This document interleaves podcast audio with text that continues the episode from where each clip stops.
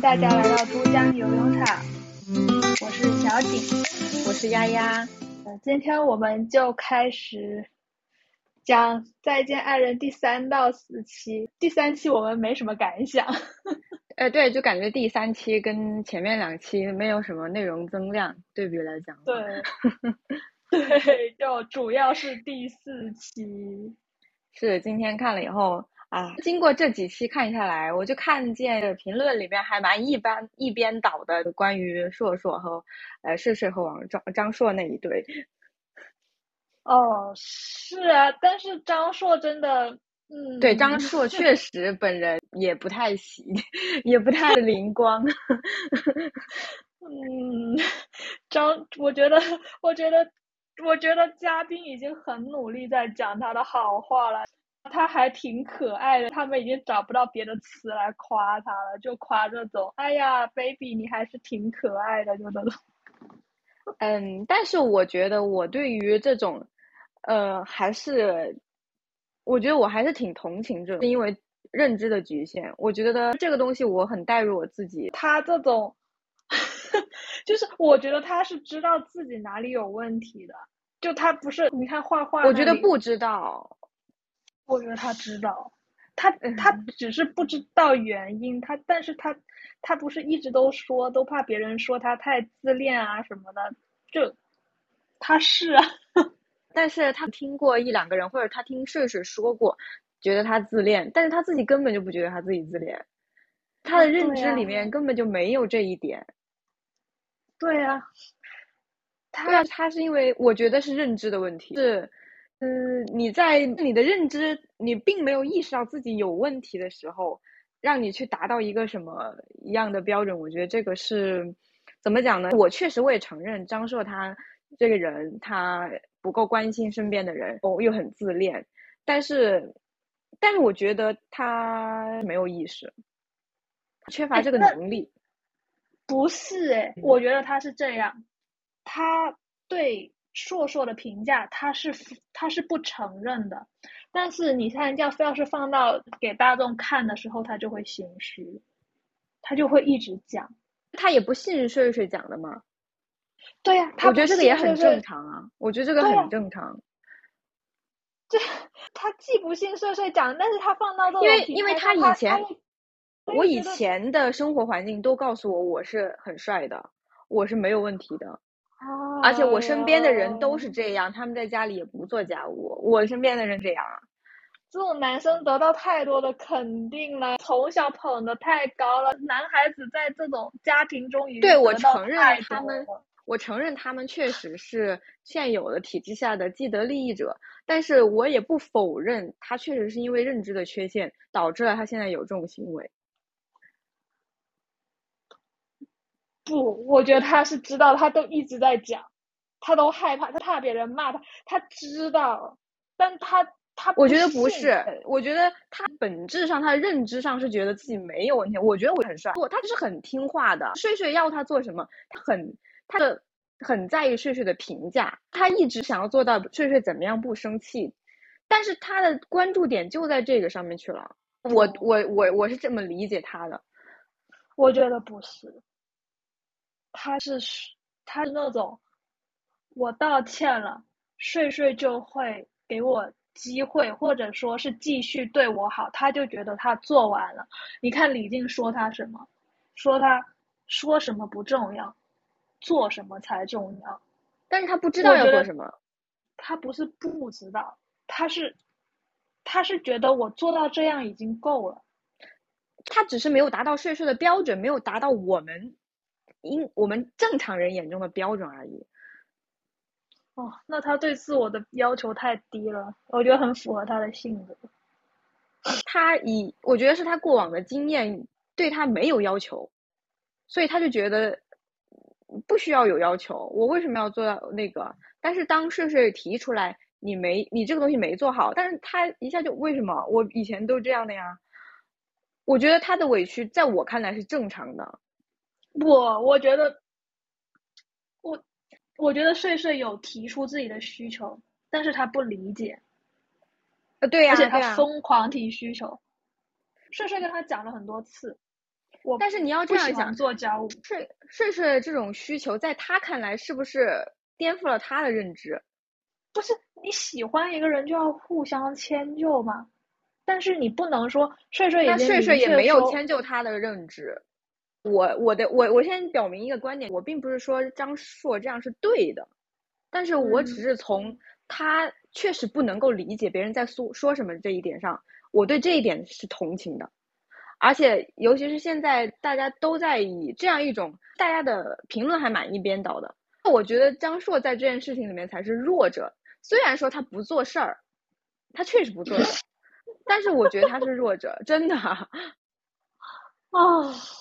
我我实在是对他，嗯，不敢抱，也不是不是就没有太多的同情，我我没法代入他，嗯，我觉得我是觉得睡睡已经很努力的自我表达，呃，他们俩不是一个话语体，睡睡我不知道睡睡有没有认识到这一点，我觉得睡睡可能觉他已经知道了，张硕也改不了。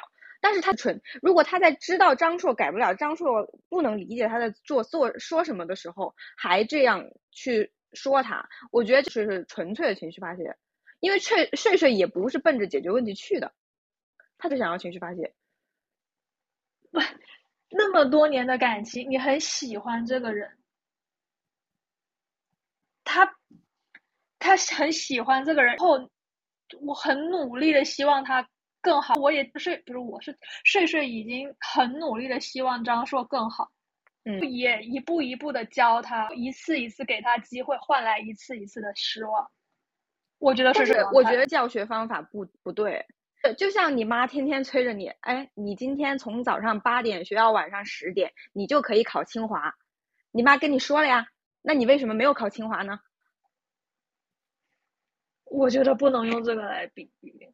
他自己认知上没有没有去学到这个东西，没有学到。睡睡已经睡睡已经进步了，但张硕没有，就就认知已经不一样了。你看他们他们是同一个地方出来的，他们是从他们不是高中高中补习班的同学吗？那我可以大概理解成他们是大概是同一个，比如说生活环境也好，城市环境也好。张硕他还停留在。他们那个时候那个地方的一个话语体系，但是睡睡已经挣脱出来了。但是我觉得这不是张硕的错，张硕他作为一个既得利益者，他确实没有必要去改变啊。大家身边的人都这么认可他，他的朋友也认可他，他的认知停留在那个阶段，我觉得这个事情是没有问题的。现在我们要讨论的问题是，他们两个是不是要继续的一起走下去？如果他们两个要一起的走下去，嗯，我觉得睡睡这一期，我觉得睡睡已经放弃了。他我觉得他早就放弃了，但是他还给自己希望啊。你喜欢一个人这么多年，你不会，你不会轻易放弃的。那么多年的感情，从高中开始，是不会轻易放弃的。这个是这个这个不能责怪说睡睡为什么。为什么现在还在继续？为什么三年了还这样？哇！你割舍一段你青春年少，你们有很多共同回忆。你在，例如说，我觉得张硕在大学阶段应该也是个闪闪发光的人。嗯，他只是进入社会之后，他可能没有办法适应整个竞争环境也好，什么也好。而且他们好像是在南京吧，也不是一个超一线城市，竞争压力是并没有那么大的。嗯。但是张硕的环境是，跟他竞争的人是，例如说他他们都没有去上海，对吧？他们都都没有去。你你看张硕，他好像是个是个广告导演还是什么之类的，他那个竞争环境他是不需要更加努力。但是睡睡他是个美妆博主，他的竞争环境是全国竞争的。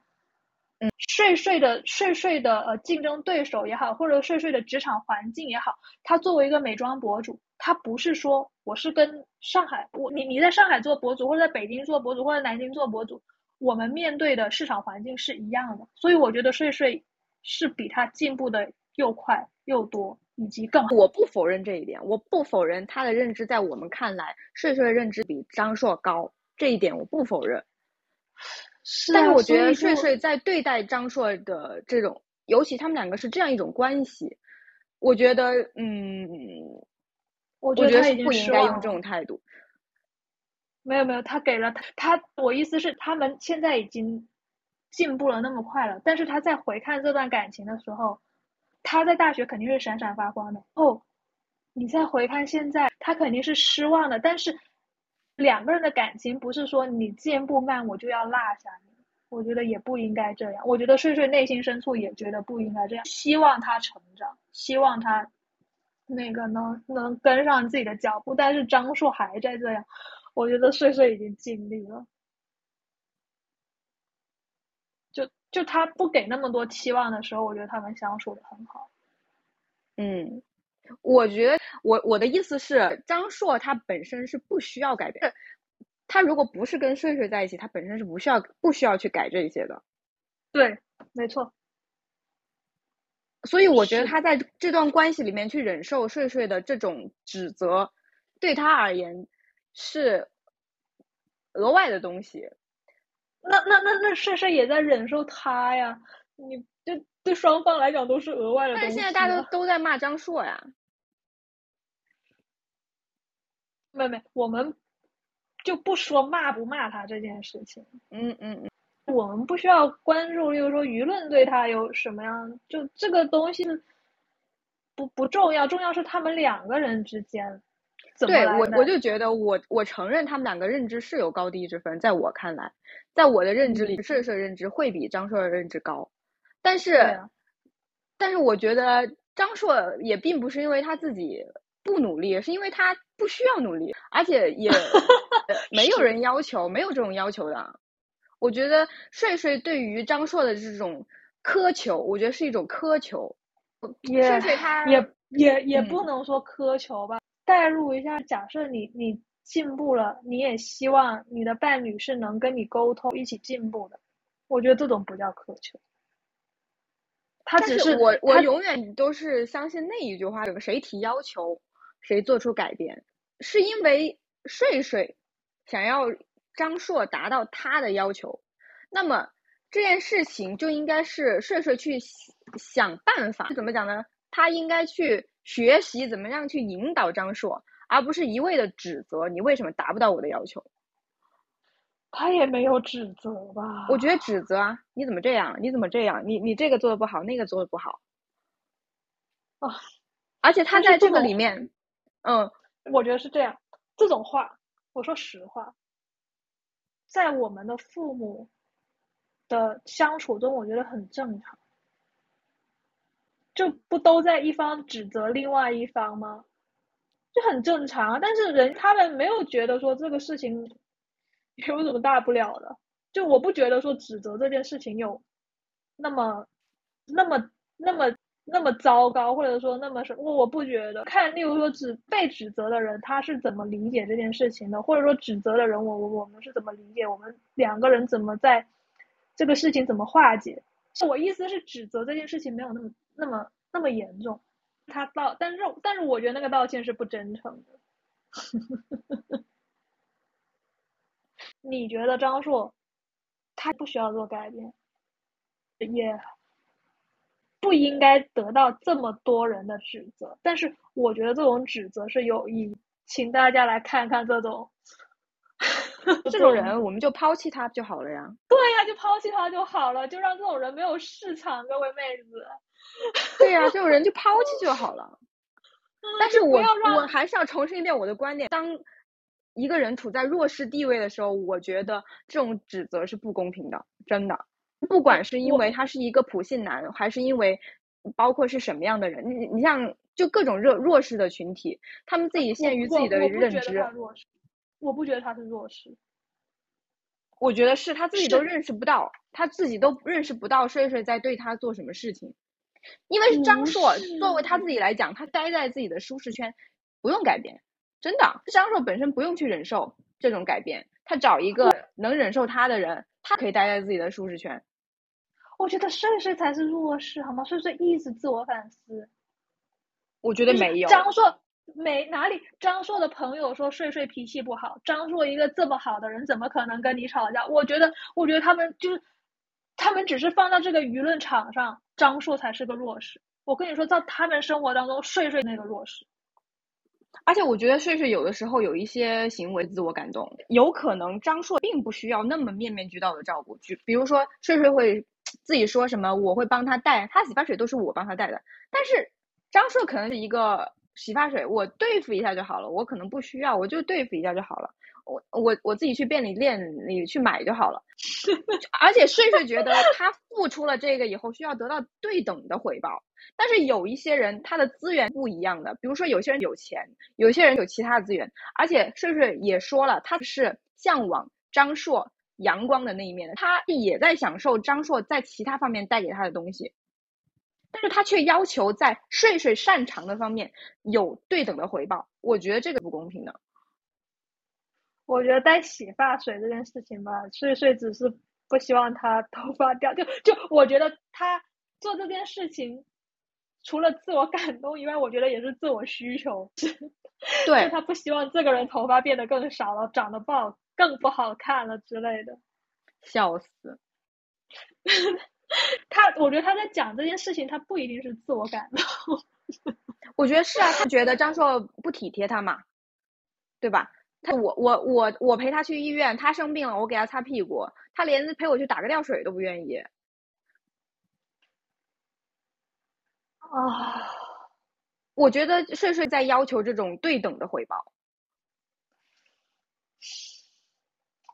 我觉得不一定是对的，你起码是一个基础的回报。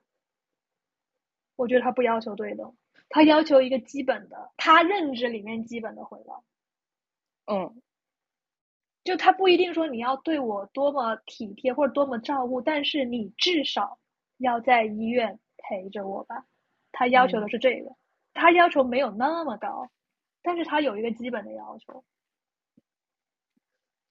是，但是这个要求，我觉得就我们这种。比较有同理心的人，或者说是女孩，就我就女比较有同理心的人看来，我觉得他这个要求是很基础、合理的，很合理的。但是张硕不觉得，我觉得张面对的那样一个人，所以说呀，高中的感情啊，不要不要想了呀。他当时是个很好的人，但是可能他进到社会来讲，他可能并并不是像小时候那么好。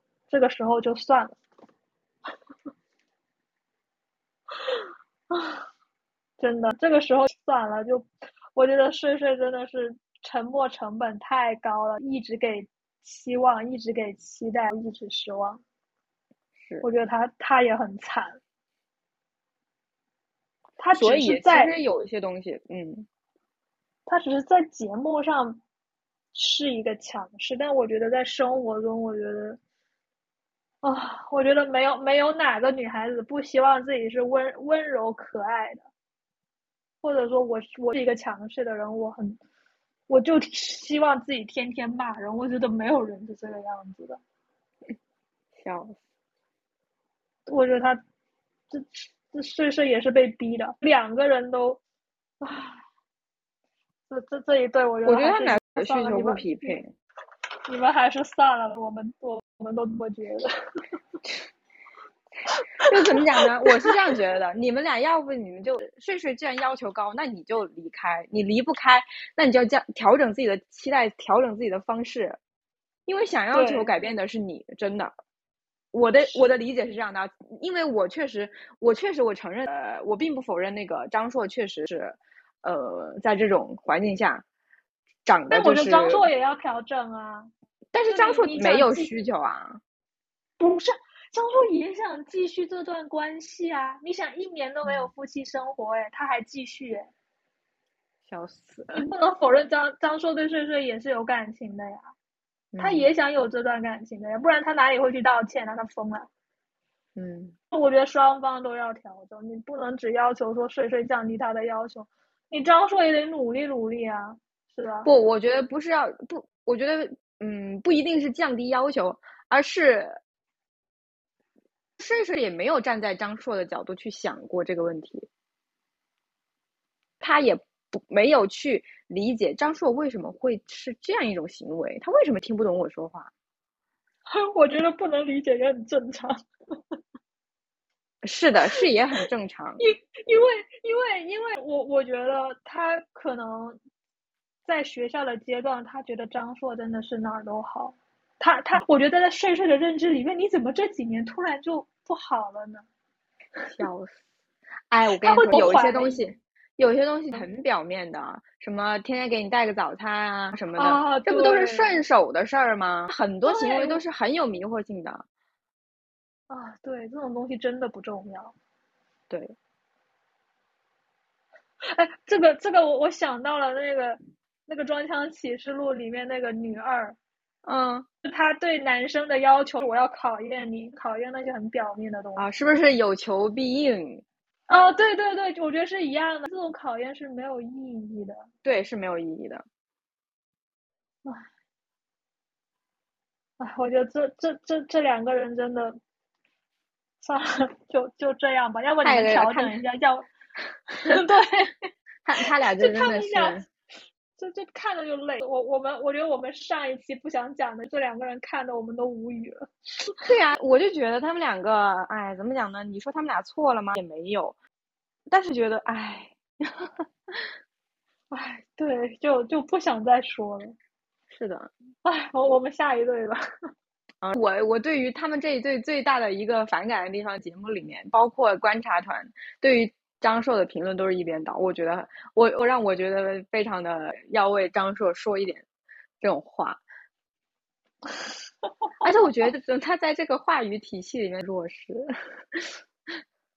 不不，我觉得不能用他的个人，因为这是一个节目，这是一个一个向大众传播的节目。他虽然在在节目组或者说整个传达上面他是个弱势，嗯，但是我觉得。在整个社会来看，这样的男人是强势的。你节目组你不能只考虑，例如说这两个人，你播出你要考虑整个社会影响。嗯，他节目组的目的是要 shock 到这样一类的男生，你要清醒清醒，因为他得到的表扬已经太多。我们不是在批评张硕这个人，而是张硕这类人。但是这个节目的群体 受众是女性。对，但是这起码要让女生，你你先清楚他这样是有问题的，你先不选择这样的男生才会改变。对，我觉得不选择这个是对的。对，不是针对张硕这个人，而是这类男生。我觉得不选我我觉得一边倒，他他是有这样的，有考虑这样的情况的，就不能不能说节目组太。太偏向于谁，而是而是节目组，你你做一个节目，你得考虑整个整个影响。如果这样的人还能得到，例如说啊，你很好，像家里那样，你做什么我都表扬你，那这不就完了吗？倒也不是表扬吧，我也不是要表扬张硕，不是不是，他们在生活中已经得到太多的肯定了，如果不不在这样的节目中得到这么一点点打击。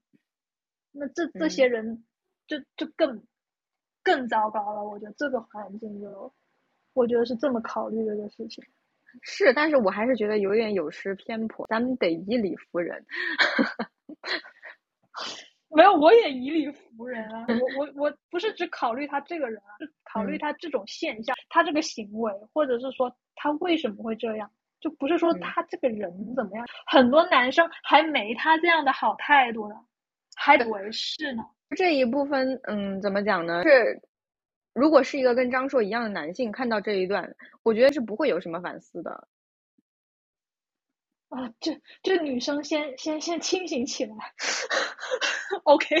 但是我又不太想女生过变得过于的是，嗯，过于的激激激烈是吗？你你是这么理解？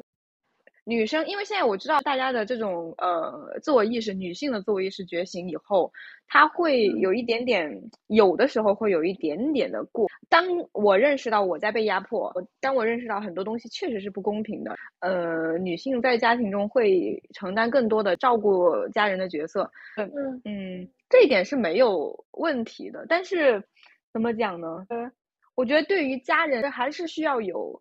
更大的包容，去理解他为什么做出这样的行为，慢慢的去引导他的行为。我觉得是，我觉得是可以以这样的路径的。哦，就你意思是说，不要被比较极端的声音来影响，你应该理解这个事情应该更多元一点。对，包括像观察团，而且我觉得观察团是起到了一个很大的引导作用的。我就觉得这一季的观察团他们会很轻易的下一个判断，哦，这个人怎么样，他是忘恩负义，对吧？呃，对，哦，对我忘恩负义那个，我们待会儿再说。我也觉得那个太过分了，很过分。确实，你要说是不是忘恩负义，那也是，但是，嗯，但是他又不完全是，我觉得不是。就对对对，那个地方不是。你觉得太绝对，但但嗯，我我觉得这个这个弹性，我觉得是留给讨论的。但是我我但是我觉得这种讨论是很难存在的，因为正常的整个这种比较深度的讨论是不存在在大众的这种嗯社交媒体上，不存在这样的这种比较深度的讨论。我觉得只可能，例如说像播客，或者说我跟你聊聊天，聊聊这种。聊的比较长的这种天，我们才会有这种弹性的反思的。但是你如果在社交媒体是没有这种弹性的反思的，就只会更更激烈对呃针尖对麦芒。对，但是更激烈，你说不好吗？我觉得也没有啊，就是也是也是，嗯，你只有更激烈了才会，就虽然说他才会有改变，才会有人愿意听你说话。对 对，才有人听你说话，不然的话，我听你我干嘛呢？我活着挺好的，为什么还要听你讲话呢？是的，是的，所以说是很鼓励大家，也也不能鼓励，反正在生活中会给自己多一点弹性的。嗯，对对对，而且有的时候也不需要很快的就下一个定义。哦，对我也我也觉得他们定义下的太快了，太。对。太 over 了，好了，我们现在赶紧就 说到本期的重点。本期的重点，罗特夫妇，哎呀，他们两个人呢？嗯，我我觉得我跟你都有好多话说。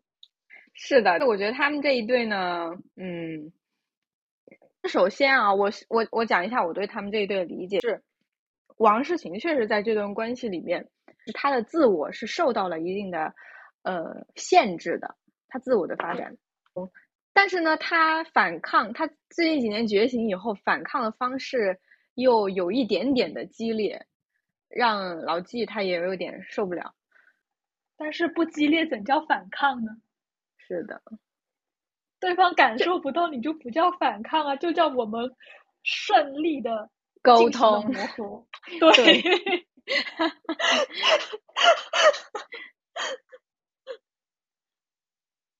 我觉得他们那个观察团，尤其是刘静，他我觉得他们也没有聊到点上。有就有一个地方，他说，嗯呃，王王诗晴说，他觉得他发现了自己是喜欢在呃老纪在的场合去打压他，但是他不在的场合他会夸他。刘静对于这个问题，他抓的重点是，那你刘静是谁呀？那个那个那个，那是那是叫刘静还是胡静来着？哦，就那个李静，哦，好吧，好吧，李静，对不起，对不起，我只知道他叫什么静。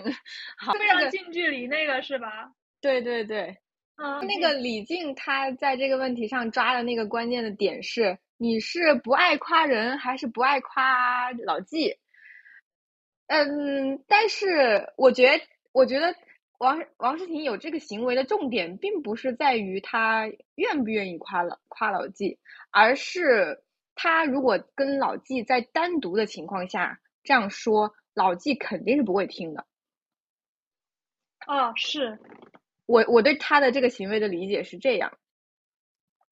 但但是我觉得李静他作为一个主持人，他是不是想给王诗晴找一点原因的，就他这么对找一点原因的，问他说，如果你对所有人都这样，那我们可以把这个。行为理解成可能是你的一个习惯，但是你的理解，呃，王诗晴这个行为是一种反抗，对，因为他老老纪不听他的，因为老纪是私下就不听，嗯，我也觉得老纪不听他的。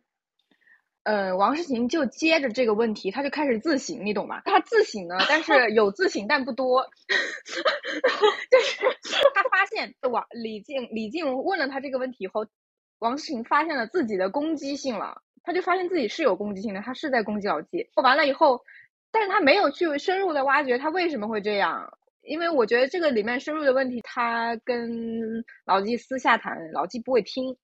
但是呢，他在这个问题上的深入挖掘的结果是，哦，因为我的原生家庭是那样，我觉得这个东西就完全走偏了。对对对，对我我也觉得这里完全走偏了。他需要，他不敢一个人反抗，因为他一个人反抗，老纪会老老纪会非常激烈，所以他需要更多的朋友来认可。他把这个事情反思到原生。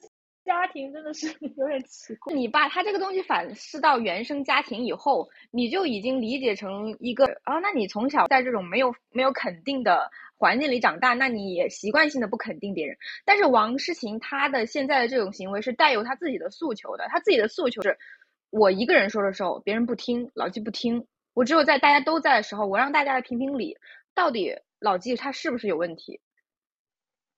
我我觉得是。呃，原生家庭是一个原因，我们讲的这个是另外一个原因。嗯，但是他这个情况两种都有，但是他只反思了一个，没有反思另外一个。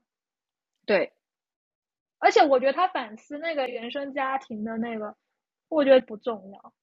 我也觉得，我觉得更重要的还是他自己想要反抗的那个原因。呃，站住的。对对，老纪不听这个东西。所以他才反抗，就这个因果会更加重要，而不是说我家里是这样给我的一个环境，所以我的亲密关系这个样子。我觉得这样这样的归因会会是个借口，嗯，对，也也不是借口。原生家庭的这种归归因，我觉得是不是解决问题的一个好方法？因为你归因到原生家庭之后，你无法改变。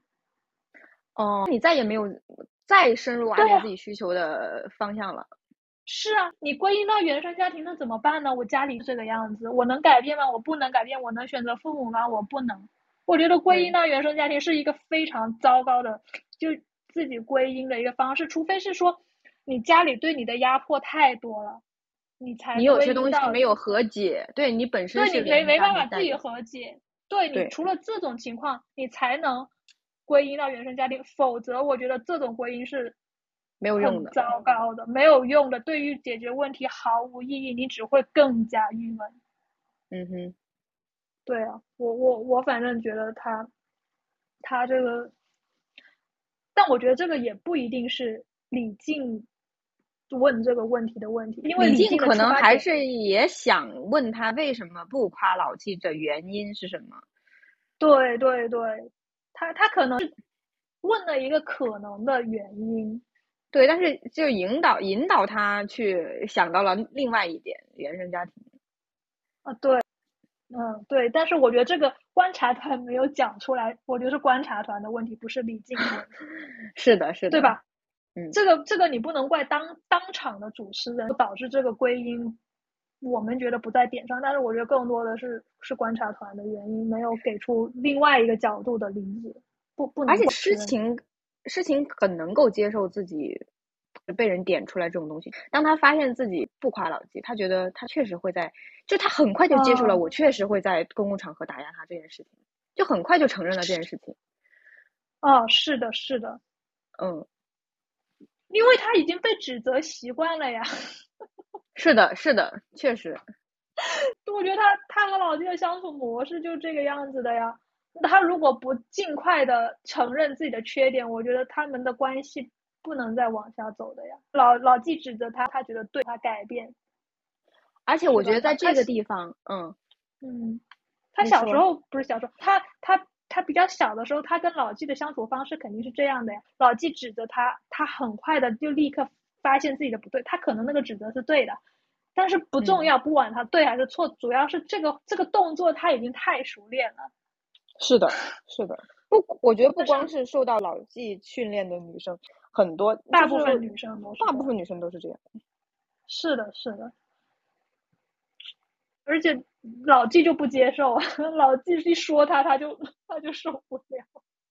哎，虽然这样说老纪，但是看到他的呃童年故事以后，我觉得真的还蛮理解的。对对对，你你你瞬间对这个人，你就会呃，瞬间我对他和解了，笑死。对对，你就理解他。但是问题是，为什么我们作为一个局外人都能和解，但是王诗晴作为他的伴侣，他因为我不是受害者呀，我们不是受害者。哦，也是哈，也是也是，我我们不能这样说。对啊，虽然说老纪是有可以被原谅的那个原因的，但是确实王诗晴他也受到了伤害。对，但是我觉得王诗晴也被老纪保护的太。太好了，对对，这个东西也是有利有弊。嗯，他真的，他真的口无遮拦，我就觉得这什么新仇片仇，哎呀，救命！我听到这句话，我真的是头皮发麻。是的，他好像是有一点口无遮拦，在王诗晴这里，他觉得什么事情都是可以讲的。对他，他当然他有些事情是可以讲，我们有时候会觉得老纪太夸张了，就老纪有一些东西。对，但是我又觉得有时候老纪确实应该在意。笑，真的真的，我那个不片酬啊。他还在节目上讲老纪童年的这个故事，我啊，我我我我一时不知道他这个行为，他这个行为究竟是好还是不好。他讲了之后，我们对老纪会有更多的理解。但是很显然，在老纪那一方，他是不想让大家知道的。对，我觉得这个东西得老纪自己愿意讲才行。那我我只能理解说，既然这个片段可以这样播，那应该当事人同意了吧？对，当事人同意的，对我我只能这么理解了。不然的话，我我觉得可能不不会播吧。是啊，我我我也不好说这个事情。嗯，我也是。就很难评，因为因为作为观众，我对你的理解更立体了。我能理解你的一些行为，我不会再觉得你是强迫，或者说是就也不是也，就他确实也是强迫，但是能理解你这么做的原因。理解你，对，能理解你这么做的原因，但是但是这么讲，你可能会觉得自己会有点就觉得对不起爸爸妈妈呀，或什么之类的。是的。他还是蛮考虑，即使是伤害他的人，他也他也很考虑。我觉得他是一个真的是一个付出型的人。他他以前是不是离过婚呢？嗯，这个我倒不清楚。我也不是很清楚。他不是说他是啊？这这这这这个不重要。哎，我跟你说到这儿就更生气的，就来了呗。那个观察团不说他那个王诗晴忘恩负义吗？就哎呀。哎呀，我我觉得这个太过分了。王诗晴又没有说要，就我觉得王诗晴很爱他的，说他像金城武，我的天呐，他确实还是很欣赏他的。王，但是诗晴他也说了一句，他说我没有办法一边忍受他的控制，还要一边夸他，他没有办法做到。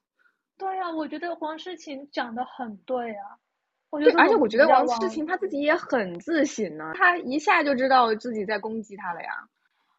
是啊，我我真的是你一个人，我我可我觉得可能是因为我们不太了解，说可能他们演艺圈或者说经纪人他们之间的这种关系，嗯，但是你你，我觉得，但是我觉得这个理解，你一个艺人从一个公司跳到下一个公司，我觉得这样的一个状态，我觉得王诗晴。从老纪这个公司成长起来了，那他想成长，那他自然会跳到下一个公司。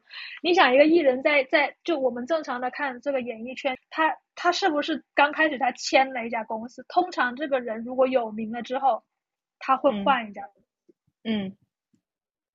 我我觉得，我觉得这个事情，我觉得这个王诗晴很正常，只是说他的第一家公司，通常大家选择的第二家公司。现在一般那些艺人不是成名了之后，都愿意把自己的整个经济或者交给家里人吗？嗯，对吧？但是老纪他不能理解，说我我一个我是你的老公，你为什么还不信任我？嗯，你你理应最信任的我，而不是说把你的工作交给另外一个人。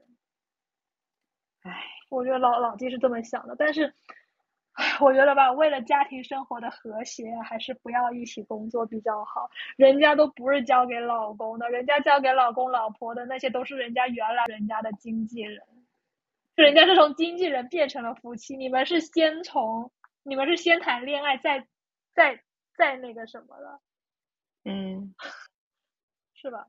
你你们不是刚开始经济关系，你们刚开始先谈个恋爱，才顺手接手了这个。就是例如说带王诗晴成长的这个工作，嗯，就还是不太一样的，我觉得。唉，而且他他有有的真的是好窒息啊！但当然，我觉得他们双方都有有一丢丢，有一丢丢不对。例如说，例如说老纪对王诗晴的这种生活习惯啊，或者说是强迫的他。例如说不能吃东西呀，穿衣啊，穿不舒服的鞋子，嗯啊，这种东西吧，太如果是一个经，不不，这种东西你如果是个经纪人，你是可以做的。但是你如果是她的老公，你这么做是，你会让让外人会觉得很变态。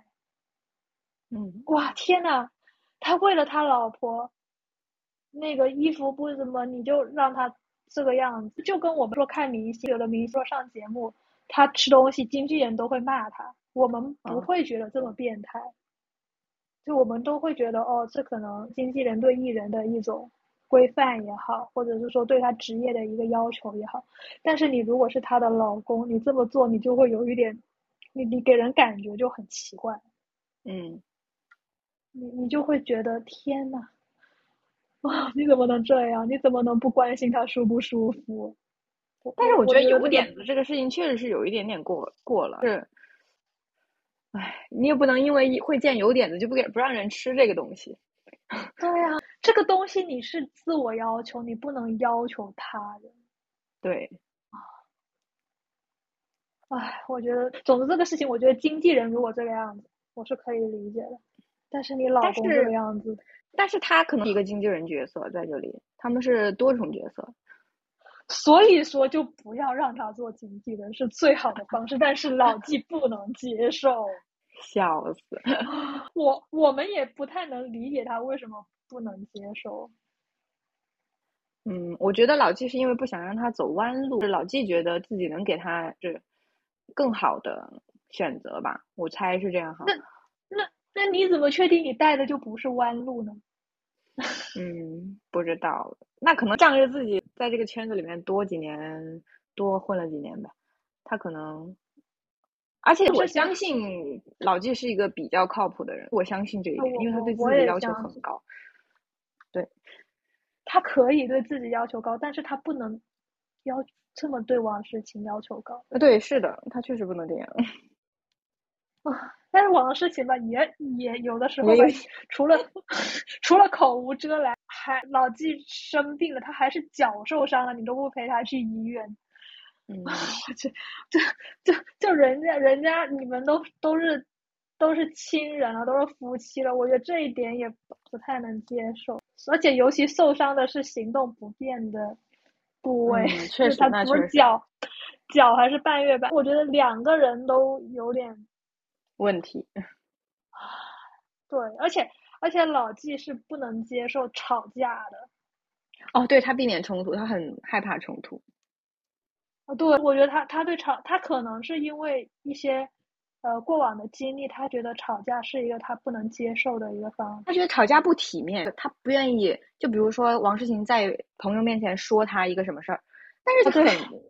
就比如说那个有点子那个事儿，老纪完全可以说啊，那那确实啊，我那天香槟泼到身上，我也会有这种时刻呀。那我觉得他自己承认，承认了以后和大家笑一笑就没事儿了。但是他在那个时候，他会觉得王诗晴在让全部的人孤立他，嘲嘲笑他，就他自己会这样理解，他自己会这样理解。对，啊对，是的，啊我我觉得。这个东西，他不能把这个理解成一一次沟通。嗯，他在他的眼里，他觉得这个东西这个冲突是应该避免的。我而且他觉得自己不应该去计较，但是他本身心里很计较嘛，对吧？他超计较，他超有偶像包袱的，笑死！就我他他他他对导演组剪他哭的那一段，我都我都哭了。他说 我的硬汉形象，我瞬间是的，是的，那个地方确实真的。您的偶像包袱确实有点重。是的。就他还在意自己的硬汉形象，拜托有个词叫铁汉柔情好吗？就你能不能让自己的角色丰富一点？你都是个演员了，就你能不能把这个事情理解的多面一点？你一个演员，我觉得这也是一个演员，或者说你可能也有受限。对，这啊，就你你你这样你就很。很你你只能演那种很单纯的角色，就你只能演铁汉，你不能演柔情。你怎么不能把它理解成一个你你角色更多的一面的方式呢？我真的是不能理解。但是我觉得他的过去的创伤啊，他觉得正确才会被爱，所以他要时刻保持自己的正确。啊，就还我当时看到那，真的确实还蛮心疼的。现在很多人都会说着说着就像。我小时候怎么样怎么样啊？因为小时候我才做出了这样的事情，但是，但是他宁愿他自己觉得是自己的问题，都不想都不想是去在背后去说他的父母啊怎么样？对，我也觉得他是个很好的人，是的，就而且很努力，对，唉，说的说的都想哭。哎，你你知道，你这种这种闺女原生家庭，我我想起来谁？我想起王子娇。嗯。哦，我的天，四十好几的人了，自己出轨还要说自己妈妈出轨，哦，都要翻白眼。对呀，我真的我觉得在对比现在的这种 其他的人，真的是老金已经很好了。对他真的很好了，他是稍微能，例如说在。在节目组的帮助下也好，或者是说什么的，就能稍微调整一下自己对这件事情的理解。王诗晴不要，就例如说他他已经是一个自尊心这么强的人，你不要在你的朋友面前，就尽量少，就大家都互退一步。我觉得他们两个就很好。是的。但你你也不能要求说黄王诗琴在跟你提意见的时候你不接受。他拉朋友，就就他拉朋友的这个行为要要重新理解，那我觉得他们两个人的关系会会更好。嗯，不然的话，王诗琴给你提意见，你又在拍桌子，啊，我的天，看到我都心梗了。还是蛮窒息的，他的那种控制的那种情况。嗯，是，但是王诗贤讲话会很很极端。但是你又很能理解他这种极端，因为因为老纪的行为也很极端，就是是的，就就对啊，王诗贤就会说，哎，都是因为要搞到衣服上，我都不敢吃饭了，我现在都不敢吃饭了，哪有那么夸张？肯定不会啊。对，但是但是你你你你是能理解他讲话这种夸张的，对我我知道我知道，嗯，就你不说的严重点，没有人在意。对你，你，你，你，你不严重一点，这只是一一个夫妻之间的一个，别人别人可能就不会站在你这边了，或者是说，那个老纪他就他就他就不重视这件事情了。那当然，我觉得也没有用哈，这个这个动作，因为了纪听了之后会会理解成另外一个你在贬低我，你为什么要跟我竞争？我觉得他们两个人是互相竞争。是的。啊，就就就拜托各退一步，我觉得你们还是很爱对。他们两个想要保持自己正确性的需求不一样，一个是呃因为想要被爱，一个是因为被压抑了。哦，对对对对对，我我对是的。就大家各退一步。我觉得他 俩去看个心理医生，挺就应该还蛮好解决的这个。应该还对，而且呃哎，那我觉得上节目也也是一种方法。还有还有那个那个季老师，他他也会想要拉拉阵营，你看他就会发发视频给王诗琴妈妈，让她妈妈来评论。对，这个也很窒息。我的每一天就会有这种行为。对，就这个操作，我觉得，我觉得跟王诗琴拉上了朋友后来评论，我觉得没有区别。我也觉得没有任何区别。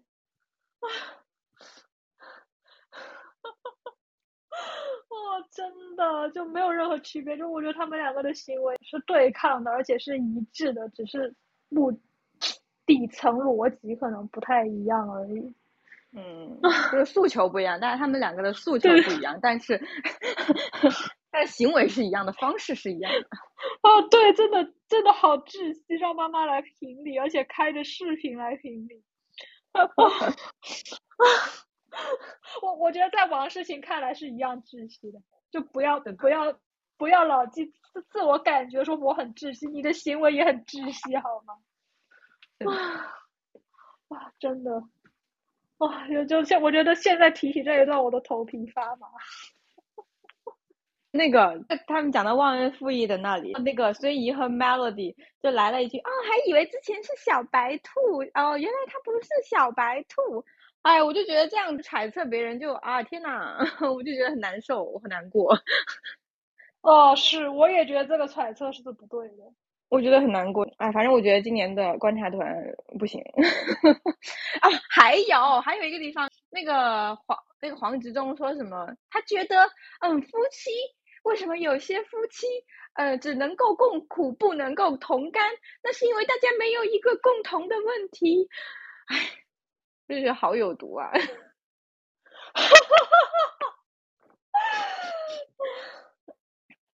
哎。嗯，没错，有共同的问题是可以加深大家的关系，但是也不是只有有共同的问题才能有好的关系。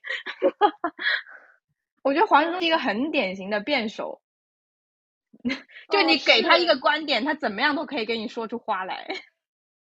啊，对对对对对，是真的，但但是我觉得这个很，我觉得他指出这一点可能是很多。能够走下去夫妻的一个方式，但是他们没有解决更深层次的问题。对呀，是唉，唉，啊，我我也觉得黄黄执中真的是，我真的很不喜欢这些辩手来来搞这种事情。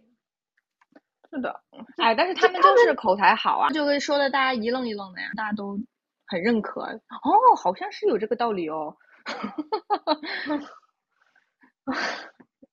他。他喜欢说京剧啊，对他们辩手来节目是就是收京剧，你看哇塞，这一段又可以被传播喽。是的，就他他们讲这种东西这个样子啊，啊，但是我我不是很想指责 Melody，因为我还蛮喜欢他的。我也是，我也是。对人呢，还是有点偏心的。是的，嗯，就但是他跟他是跟孙宇一起讲的吗？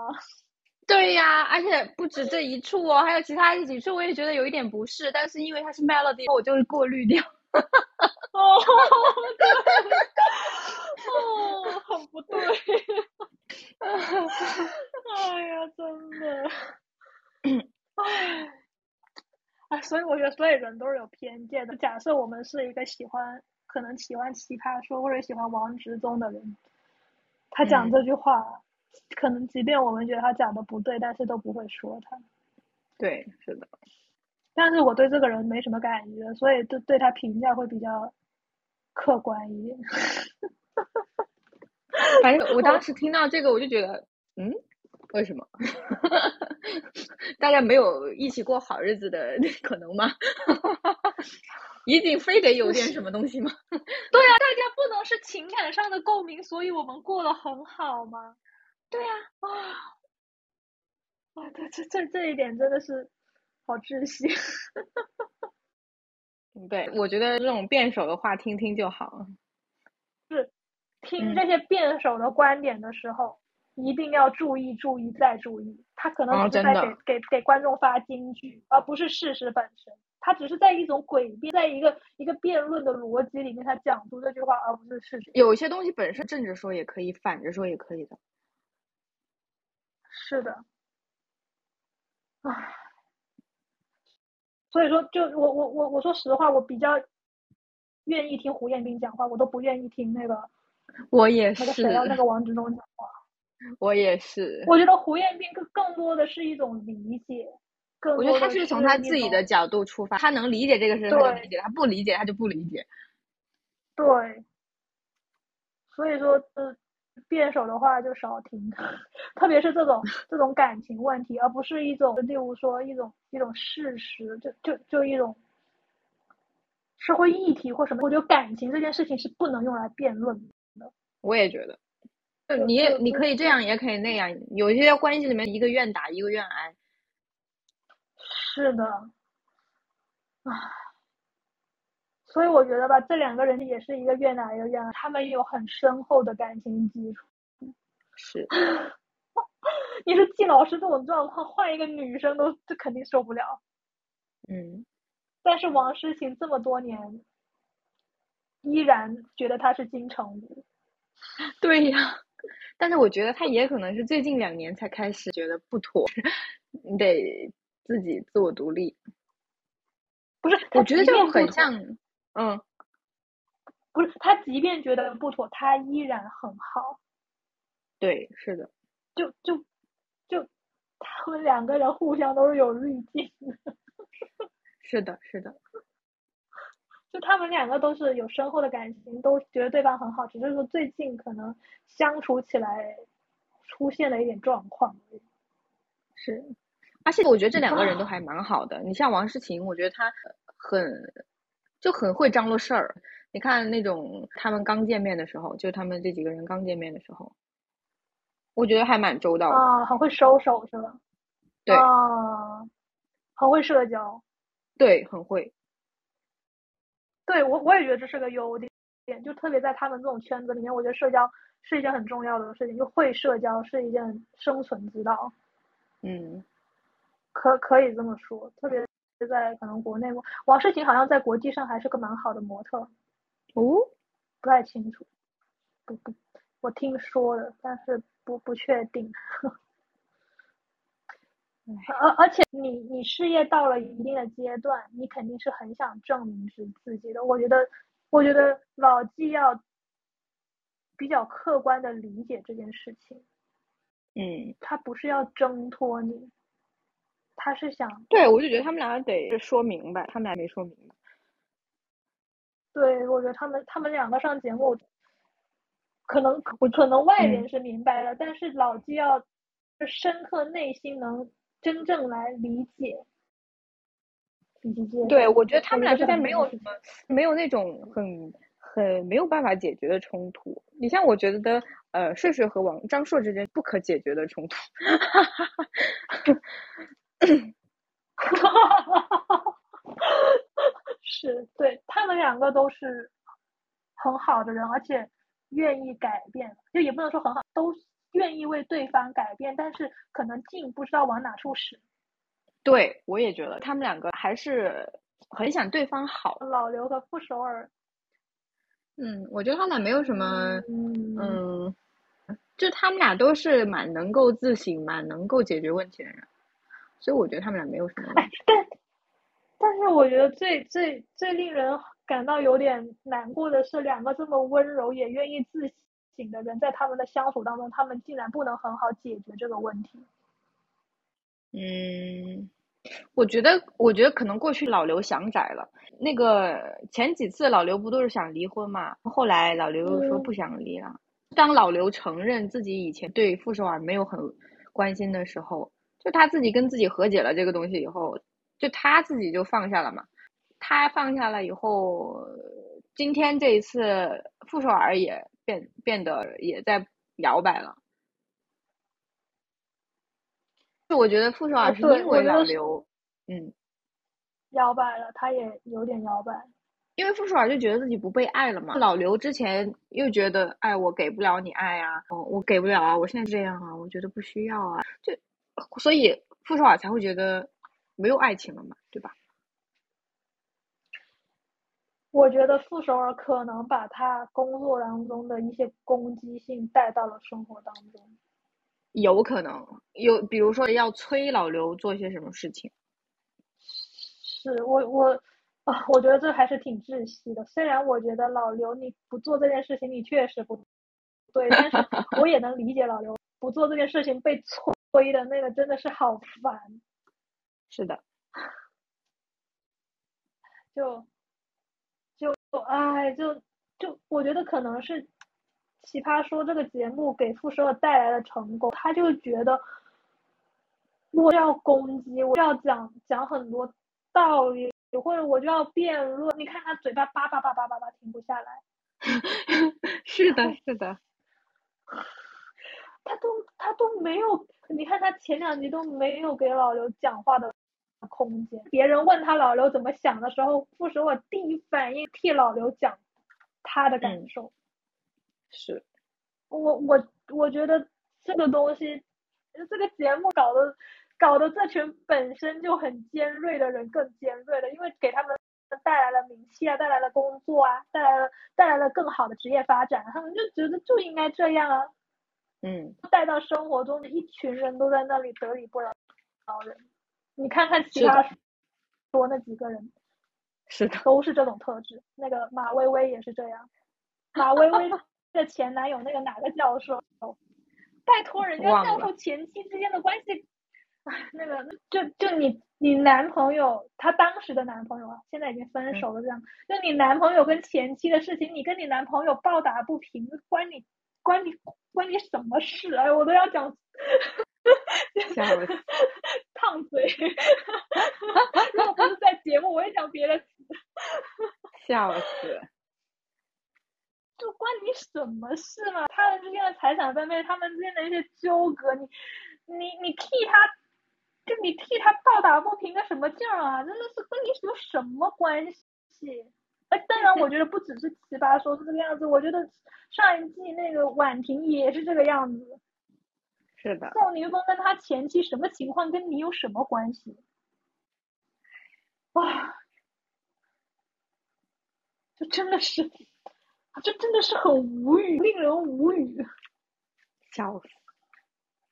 当然，可能因为我们就嗯没有经历，或者说没有朋友碰过这种事情，就真的没有办法理解这件事情，是。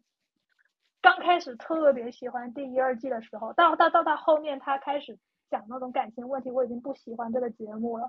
我就还是社会议题可以让大家多思考一点东西，但是感情对，当当到后面就没意思了。接着这这帮人出现各种各样的状况，我觉得滤镜稀碎，不会再像以前那样觉得他们讲的都好有道理。你你会对他会有一个一个。就会对他们会带来更多的审视，嗯，是的，而不是而不是一种一种一种全盘接受，好有道理哦，就对，就不会这个样子，你就真的是对对那波人真的是，唉，也不算脱粉回踩吧，也不算啦，就就很正常，因为到后面我也不认识这些人了，因为我也我也不看节目，我也不认识。就对傅首尔没那么了解，嗯，我也是，我也是偶尔看过。我就我觉得傅首尔就真的是第一次让画师上了那个备采间，真的太好笑了。我跟你说，我今天还看见评那个那个弹幕说，嗯，我觉得铁牛画的最好，其他两个画师一般。那个弹幕说，我要被笑死了。哎，我也觉得，就画的很好。对啊，我觉得只有铁牛画的很像，其他两个都嗯也一般吧。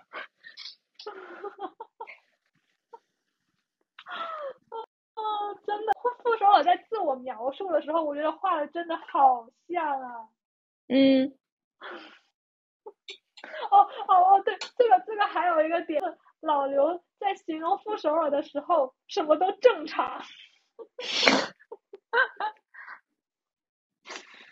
啊，虽然我们作为观众看起来很带喜感，但是我觉得如果傅首尔看这一段，肯定会有点难过。但是我觉得这个东西也不是一定的。你对，就有些人对于样貌，有些人对于样貌没有很敏感。就比如说双眼皮和单眼皮这个问题，我就很不敏感。你要是猛的一问我你是双眼皮还是单眼皮？我我只能够凭我自己的印象觉得哦，应该是双眼皮。这怎么讲呢？不敏感，不敏感这个问题。啊，嗯，哦，对，也有道道理。而且我觉得铁牛虽然画的好，但是他理解能力确实有点问题。我要被笑死。就是就说我那个躺下来的疤，然后然后老刘形容那个无限无限无限的标志，他都没听懂，直接忽略了。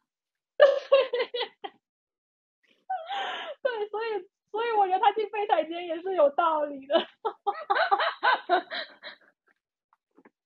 就是首先有点空耳，是他理解能力好像有点问题。是。啊，真的好好笑！我觉得傅首尔都着急了，跟他形容那个眼镜。唉。唉，真的真的很好笑，我觉得这一段真的很喜感。是的。啊给给节目组贡贡献了贡献了笑点亮点，我我这真的太精彩了，太难了，嗯嗯，而且老刘他可能表达能力也没有傅首尔那么好，对，性子也没有傅首尔急，他就理所当然的。理解画师就觉得画师能理解他，因为傅首尔跟他沟通，因为他现在主要沟通自己的儿子和自己的妻子嘛。那傅首尔就很了解他，无论你讲什么，我都能知道你什么意思。就你你看傅首尔就说，哎呀，他肯定描述的不是很好，他就没有去锻炼他这种描述的能力了，是说话的我觉得表达能。我觉得是他社交少了，所以没有发发现。他的表达可能别人不能理解这件事情，嗯，就他也不是故意的，对我也觉得 是一种无奈。哎，这个两个人吧，孩子吧，就赶紧找个司机接送，老刘吧就自己调整调整。我觉得这两个人就也没啥毛病。我也觉得，我我。我我我觉得，我觉得我们两个随着节目的进展，对他们解决方式的判断已经越来越明确。是的，有问题的那对始终有问题，没问题的这两对，我们始终都觉得没啥毛病。是的，真的有啥毛病，他们没有在节目组诚实的展现出来。是，确实。唉。唉，呃，而且而且有有些弹幕会会说这两个人是上来演，不是不是他们讲那个，嗯，讲那个模特夫妇说他们上来是演啊或什么之类的，我觉得，唉，那又怎样呢？人家人家即便是演又怎么样呢？我觉得愿意袒露已经很好了，就即便上一季。那两对我们公认是演的，嗯，一对我觉得都有真实的成分，嗯，即便即便即便我们觉得他们两个人都有自我保留，就我觉得这个东西没什么错，因为他们是艺人，对，他们要要自我保护，就他不可能所有事情都袒露给观众。是，我觉得这个这个太太苛刻了。就你只要展露部分的真实，都比电视剧好看。是的，确实。还有两个很重要的槽点没有讲。对对对，还有两个槽点，来来来，笑死了。嗯，第第一个第一个槽点就是 睡睡和张硕，张硕说说睡睡说哪个家。那个儿子妈妈是儿子洗衣服的，我的天！哦 哦，是是是是是是是是，谁谁家里是儿子洗衣服呀？笑死！哇，就这句话真的是，就他真的是从小什么都不做，一看在家里就，而且他下意识讲这句话，就就很吓人。对，他就哎，就是观念就没办法。就我觉得这个这个槽点真的是，就你 你你就是这人都就体现出了确实大环境就是这样。哎，哎，我看我还想通了一个问题，就是嗯，虽然男性在我们的社会里面他们是既得利益者，但是每一个男性个体他们其实是被动 get 了这个特权，然后，呃，这也不影响他们因此丧失了很多的学习机会。虽然说这个学习机会有可能对于他们来讲没有那么的重要。唉，呃，社会观念会改变的嘛。是的。哎，他他这个真的是不是？我觉得就是事实是一回事，但是你理直气壮讲出来是另外一回事。我觉得他，我觉得张硕就是那种可能不怎么看社会新闻，也不怎么看脱口秀这这一类东西，就是，哎，他是个他是拍广告的耶，我在我理解里面，这种不是。不是说你会拍摄就行了吧？你拍摄他可能拍摄的东西也没什么深度吧，我只能这么说。有可能是。哎，那你如果，那你如果你你接受一个传统的价值框架，那你应该赚钱养家，你应该努力啊！你不觉得他这个人很矛盾吗？嗯。哦，就是哦，先进的观念，好的，你老婆跟你 A A，你真的是心里毫无负担。那倒也是啊，是是吧？然后，然后这种对你有利的，你就觉得哦理所当然，我这太荒谬了。笑死！张张硕这个点真的是哦，听完然后听完之后还还还去道歉，然后大家还夸他可爱。你看，你做了你讲了一个这么荒谬的事，然后你去道歉，然后然后嘉宾还在夸他有进步，我的天！哇，唉。那没有办法，孩子是需要鼓励的，笑死。哦，就就就赏你一个巴掌，然后对不起，好，你真的有进步。我觉得就就这种，就就给人这种感觉。嗯，我我觉得到了到了后来，那个睡睡的，就真的是，唉，就很无语了，都已经。他虽然很委屈，但是，但是已已经已经为时已晚。啊，希望他们不要是演的吧，就是。要么就希望能看得到这个人的改变，就例如说像，呃，第一季那个谁呀，就那个模特的老公叫啥来着？第一季，就是喝酗酒的那个，K K，哦，对，K K，就是他，你是能感受到改变的，就是他。例如说，看到自己回放的时候，就是他当下他不觉得自己有什么问题，但是他看到回放之后会觉得，好像真的是很糟糕。就是他那个改变，我觉得是是真实的，而且是深刻的。但是，但是我觉得张张硕不一定有这种，不一定有这种认识。嗯，唉。然后，然后还有还有另外一个是什么？财政大权。哦，对。嗯，老纪，然后然后说，我都把家里最大的财政大权给你了，你还要我怎样？就就这句话的隐含义就是，我把钱都给你了，家里的其他事情都应该你管呢。是的。就有点有一点点像，当然他可能不是这个样子，但是，对，但是很多人都是这样理解的，就是我把钱都给你了，就是就是面子上你已经拥有了我们家最大的权利，但是实际上你其实要处理的事情是很多很复杂，然后男的可能就做了甩手掌柜。对，当然他不是甩手掌柜，我觉得他不是，但他认为我们就就这个问题，就这个这句话，我们进行了展开，不是对于是他们这一对关系。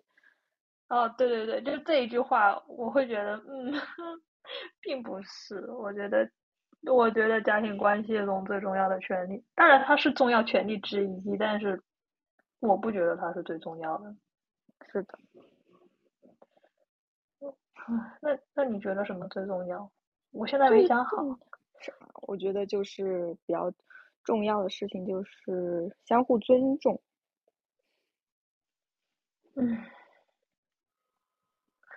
但但这个这个不是一个，我觉得这个跟跟财政好大学好像有有一点点区别，就是它是一个很实的东西，尊重是很虚的，就是尊重是一个是一个感觉。我觉得，就是我觉得在关系中，我觉得比较重要的，就是我个人觉得比较重要的东西，就是对方能听你说话。哦，对对对，我觉得你这个讲的很好，就是我觉得交流很重要。呃，对，就是，而且不仅仅是，嗯。像张硕这种哦，你说 A 就是 A，B 就是 B，然后就是你也不会想他说 A 到底是要什么，就是嗯，灵魂的共振比较重要，好虚。但是我觉得倒也不叫灵魂的共振，就是就是他愿意听你说话。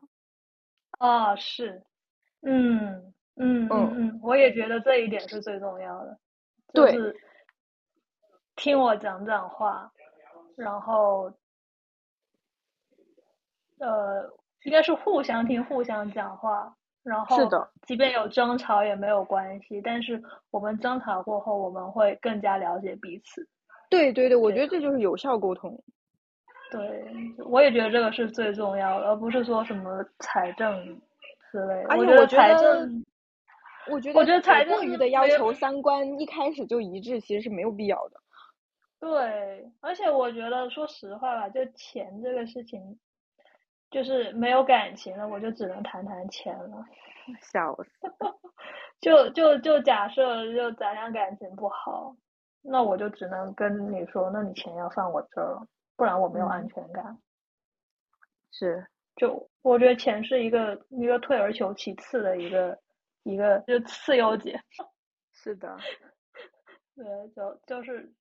就是钱这事情就是次优解，别的都，嗯，好吧，那今天就到这里啦，拜拜，拜拜。